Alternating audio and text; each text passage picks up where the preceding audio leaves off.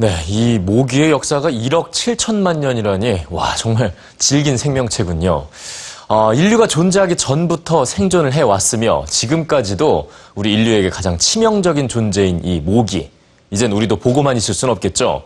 모기와 전면전을 선포한 인류는 어떤 대책을 준비하고 있을까요? 지금 바로 확인해 보시죠. 억만장자 기업가 빌 게이츠.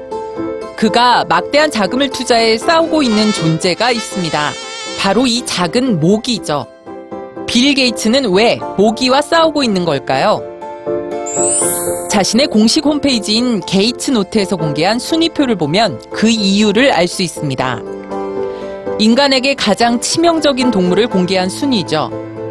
모기는 과연 몇 위일까요? 한 해 동안 상어와 늑대로 목숨을 잃는 사람은 10명, 사자와 코끼리로 목숨을 잃는 숫자는 100명이죠. 그리고 하마는 500명, 악어는 1000명입니다. 맹수보다 작은 곤충들이 더 치명적입니다. 전염병을 옮기기 때문이죠. 그리고 한 해 동안 무려 72만 5천 명의 목숨을 빼앗는 가장 치명적인 동물 1위는 바로 모기입니다. 모기가 가장 치명적인 동물이 된 이유는 모기가 옮기는 병, 말라리아 때문입니다. 그리고 말라리아로 목숨을 잃는 일은 거의 아프리카에서 발생하죠. 아프리카의 아이들은 43초당 한 명꼴로 말라리아로 인해 목숨을 잃습니다. 말라리아 모기의 속수무책인 이유는 아직 말라리아 백신이 개발되지 않았기 때문입니다.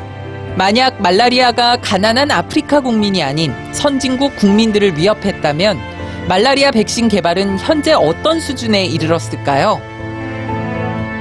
이에 대해 빌 게이츠는 세계가 말라리아 백신 개발은 외면하고 탈모 치료에 더 많은 돈을 쓰고 있다고 비판합니다.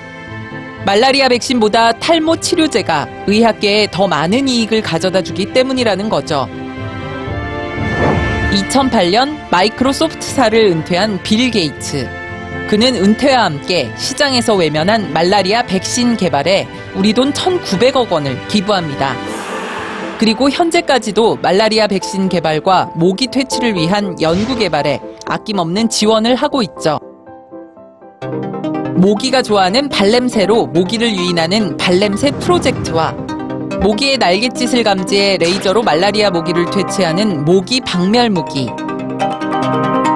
그리고 모기의 유전자를 이용해 모기의 수명을 짧게 하는 기술 등 말라리아 퇴치를 위한 수많은 기술이 빌 게이츠의 지원에 힘입어 아프리카에서 실험되고 있습니다. 다시 인간에게 치명적인 동물 순위로 돌아가 볼까요? 한 해 동안 72만 5천 명의 생명을 빼앗은 모기 다음으로 인간의 목숨을 위협한 동물은 무엇일까요?